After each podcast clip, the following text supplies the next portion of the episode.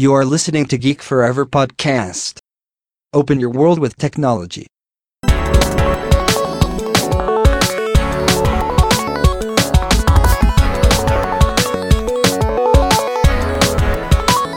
This is Geek Story.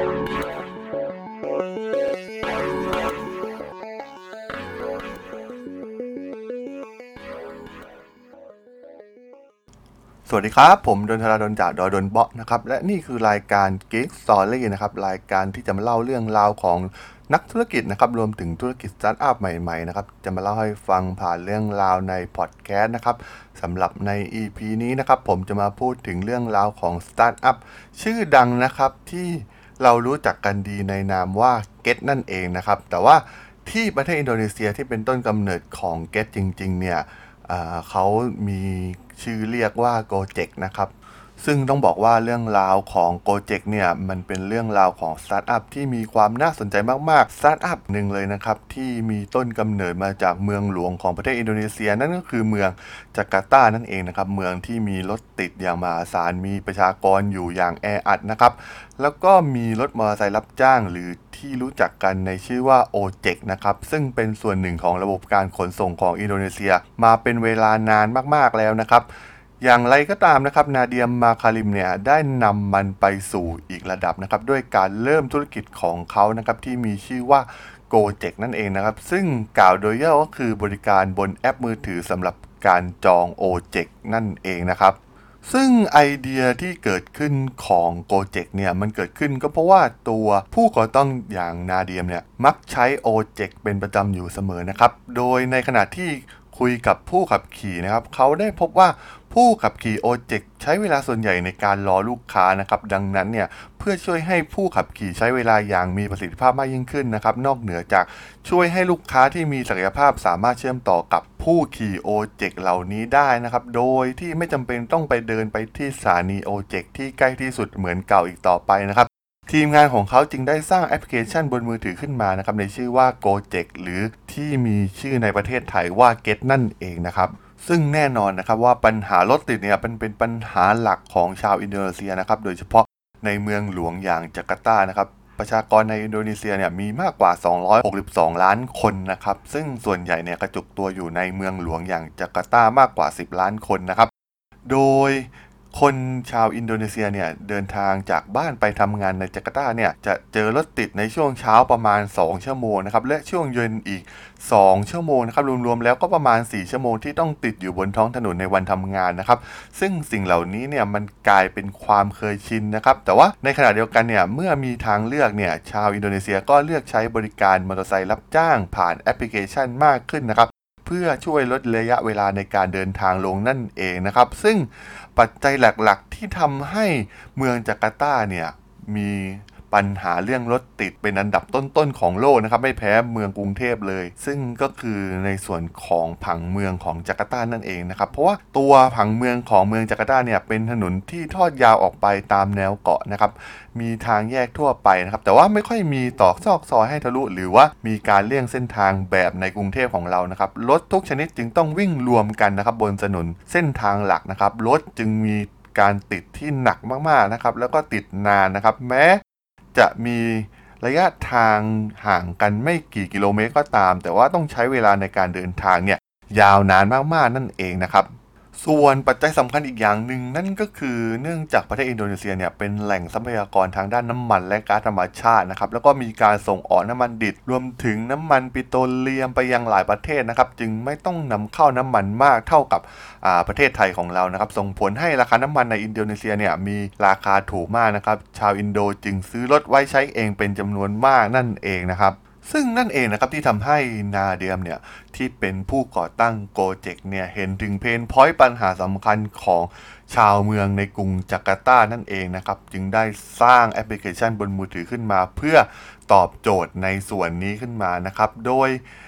ตัวแอปเนี่ยลูกค้าสามารถใช้บริการ o j e k ซึ่งจะเช็คจากโลเคชันของลูกค้านะครับ แล้วก็พาลูกค้าไปยังปลายทางของเขานะครับ ซึ่งเป็นแนวคิดพื้นฐานโดยเฉพาะอย่างยิ่งสำหรับ บริการขนส่งของ g o j e k นะครับแต่ว่าบริษัทเนี่ยก็ได้ขยายบริการไปสู่บริการประเภทอื่นๆนะครับไม่ว่าจะเป็นเรื่องของการส่งอาหาร รวมถึงการสั่งซื้อตั๋วในบริการต่างๆนะครับ แต่แน่นอนนะครับจุดเริ่มต้นของพวกเขานั่นคือบริการขนส่งผ่านโอเจกนั่นเองนะครับโดยนาเดียมเนี่ยได้เริ่มต้นโกเจกด้วยพนักงานเพียงแค่ 10 คนนะครับรวมถึงมีการว่าจ้างพนักงานขับรถอีกประมาณ 20 คน โดยหนึ่งในความท้าทายแรก ๆ ของเขาก็คือการรับสมัครพนักงานขับรถนะครับเพราะว่าในเวลานั้นต้องบอกว่าโกเจกเองเนี่ยเป็นชื่อที่แทบจะไม่มีใครรู้จักนะครับ ตัวของนาเดียเองจึงใช้วิธีการโดยการไปที่สถานีโอเจกนะครับ ซึ่งคนขับรถโอเจกเนี่ยมักจะรวมตัวกันอยู่นะครับ เพื่อนั่งรอลูกค้าของพวกเขานะครับ ซึ่งที่นั่นเองนะครับ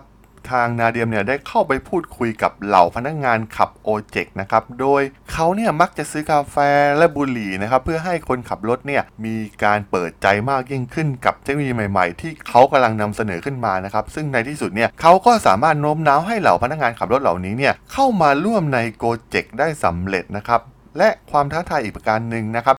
ก็มาจากพนักงาน โอเจกดั้งเดิมนั่นเองนะครับ ซึ่งแตกต่างจากพนักงานขับโกเจกนะครับ ที่มีอยู่บนโลกออนไลน์ผ่านแพลตฟอร์มมือถือนะครับ เนื่องจากราคาที่ถูกกว่านะครับ โดยเฉพาะอย่างยิ่งเนื่องจากมีการส่งเสริมการขายมีการทำโปรโมชั่นต่างๆ เพื่อดึงดูดให้คนหันมาใช้บริการมือถือ ผ่านแอปโกเจกนั่นเองนะครับทำให้โกเจกเองเนี่ยได้รับความนิยมมากยิ่งขึ้นนะครับ ซึ่งโดยทั่วไปแล้วเนี่ยเหล่าคนขับเก่าๆเนี่ยจะสูญเสียลูกค้าไปนะครับ และบางครั้งเนี่ยก็ ทำให้เกิดความก้าวร้าวต่อพนักงานขับรถของโกเจกนะครับโดยมีรายงานว่ามีเหตุการณ์หลากหลายรูปแบบที่เกิดขึ้นนะครับ ตั้งแต่การคุกคามไปจนถึงการโจมตีพนักงานขับรถของโกเจกนะครับเมื่อตอนที่เขาสร้างขึ้นมาใหม่ๆนะครับกว่าที่จะเป็นที่ยอมรับอย่างที่เราเห็นในปัจจุบันนะครับ แต่ในขณะเดียวกันนะครับ เมื่อโกเจกเนี่ยเป็นที่นิยมมากขึ้น ก็เริ่มมีคู่แข่งนะครับที่ต้องการเข้ามา สู้ในตลาดนี้นะครับ ซึ่งมีแอปพลิเคชัน o j e k ออนไลน์อื่นๆได้เริ่มปรากฏขึ้นนะครับ และหนึ่งในการแข่งขันที่ดุเดือดที่สุดนั่นก็คือ Grab Bike นั่นเองนะครับ จากประเทศมาเลเซีย ซึ่งเป็นบริการแอปพลิเคชันที่นำเสนอโดยกลุ่ม Grab นั่นเองนะครับ ที่มีรูปแบบธุรกิจที่คล้ายกันนะครับในเรื่องของประสบการณ์ผู้ใช้งานในแอป และก็เรื่องของการแข่งขันด้านราคานะครับทำให้ทั้ง 2 บริการเนี่ยมีชื่อเสียงอย่างมากนะครับในหมู่ผู้ใช้ชาวอินโดนีเซียนะครับ และความท้าทายอีกอย่างหนึ่งที่น่าสนใจก็คือ การที่กระทรวงคมนาคมของประเทศอินโดนีเซียเนี่ยมีการห้ามการใช้งาน ojek แบบออนไลน์นะครับ แต่อย่างไรก็ตามนะครับลูกค้าก็รู้สึกว่าการเกิดขึ้นของ Gojek เนี่ยทำให้พวกเขาได้รับประโยชน์นะครับโดยเฉพาะอย่างยิ่งการให้บริการขนส่งที่รวดเร็วต่อการจราจรที่มีการติดขัดเป็นอย่างมากในเมืองหลวงของอินโดนีเซียอย่างเมืองจาการ์ตานั่นเองนะครับซึ่งในที่สุดเนี่ยหัวหน้าหน่วยงานคุ้มครองผู้บริโภคของอินโดนีเซียนะครับได้กล่าวว่าการเพิ่มขึ้นของมอเตอร์ไซค์และโอเจกเนี่ยเนื่องจากรัฐบาลไม่สามารถให้บริการขนส่งสาธารณะได้อย่างเหมาะสมนะครับ แม้ว่าเมื่อมีบริการโกเจกที่เป็นโอเจกแบบออนไลน์เนี่ยมันทำให้กลายเป็นปรากฏการณ์นะครับ ที่มาทำการกำจัดระบบ ขนส่งสาธารณะอย่างเป็นทางการนั่นเองนะครับทำให้เป็นที่ยอมรับในที่สุดนะครับ ซึ่งหลังจากที่ได้รับความนิยมเป็นอย่างสูงมากๆนะครับจนกลายเป็นบริการยอดฮิตในประเทศอินโดนีเซียเนี่ยทางตัวนาเดียมเนี่ยก็ไม่รอช้านะครับที่จะขยายบริการไปสู่ส่วนอื่น ๆ ไม่ว่าจะเป็นการขนส่งอาหาร บริการการช้อปปิ้งซึ่งตอนนี้เนี่ยเขาก็ได้เพิ่มส่วนของ Go Food Go Mart Go Glam Go Clean Go m a s s a นะครับ Go Box Go Busway Go Tix และอีกมากมายนะครับให้กับประชาชนชาวอินโดนีเซียนะครับซึ่งกลายเป็นซูเปอร์แอปที่มีบริการหลากหลายมากๆนะครับของชาวอินโดนีเซียในปัจจุบัน ซึ่งในวันนี้นะครับชาวอินโดนีเซียนะครับโดยเฉพาะที่อาศัยอยู่ในเมืองหลวงอย่างจาการ์ตา และเมืองปริมณฑลเนี่ยก็ได้ยอมรับ Gojek เป็นส่วนหนึ่งของชีวิตประจำวันของพวกเขาเป็นที่เรียบร้อยแล้วนะครับซึ่งเพียงแค่ภายใน 1 ปีแรกเท่านั้นนะครับแอปพลิเคชัน Gojek เนี่ยมียอดดาวน์โหลดเกือบ 10 ล้านครั้งนะครับมีพนักงานขับรถของ Gojek มากกว่า 200,000 คนนะครับแล้วก็มีการขยายกิจการไปทั่วภูมิภาคอาเซียนอย่างรวดเร็วนะครับ โดยปัจจุบันเนี่ยโกเจกได้กลายมาเป็นซูเปอร์แอปที่ให้บริการต่างๆมากมายนะครับ ได้รับการสนับสนุนจากผู้ให้บริการสินเชื่อ และการชำระเงินระดับโลกอย่างบริษัทวีซ่านั่นเองนะครับ ซึ่งได้เข้าร่วมในการระดมทุนรอบซีรีส์ F นะครับ ที่ต่อเนื่องของ Gojek ด้วยจำนวนเงินที่ไม่เปิดเผยนะครับสำหรับนักลงทุนรายอื่นๆที่เข้าร่วมลงทุนกับ Gojek นะครับ ได้แก่ตัวบริษัท Mitsubishi Motor Corporation นะครับ Mitsubishi Corporation อ่ารวมถึงการลงทุนจาก Mitsubishi UFJ and Finance นะครับ รวมถึง บริษัทในไทยอย่างธนาคารไทยพาณิชย์ในประเทศไทยก็มีการร่วมลงทุนใน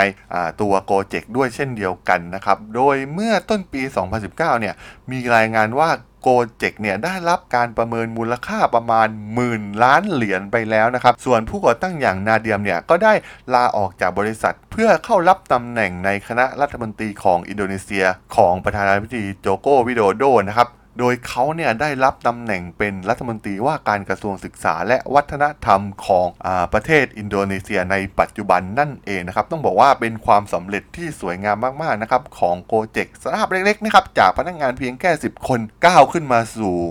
บริษัทสตาร์ทอัพที่เป็นยูนิคอร์นได้สำเร็จนะครับ เราจะเห็นได้ว่าภาพของความสำเร็จของสตาร์ทอัพของอินโดนีเซียเนี่ยเราได้เห็นมามากมายนะครับ มีบริษัทที่เป็นยูนิคอร์นมากมายนะครับ เกิดขึ้นในอินโดนีเซีย ส่วนหนึ่งก็น่าจะมาจากจำนวนประชากรนะครับที่มีอยู่อย่างมากมายมหาศาลของอินโดนีเซียนะครับทำให้เป็นตลาดที่เป็นตลาดที่มีศักยภาพ แล้วก็เป็นตลาดที่มีขนาดใหญ่นะครับ เราจะเห็นได้ว่าประวัติของพวกเขาเนี่ยก็มีความน่าสนใจอย่างที่ผมเล่าไปในพอดแคสต์ชุดนี้นั่นเองนะครับ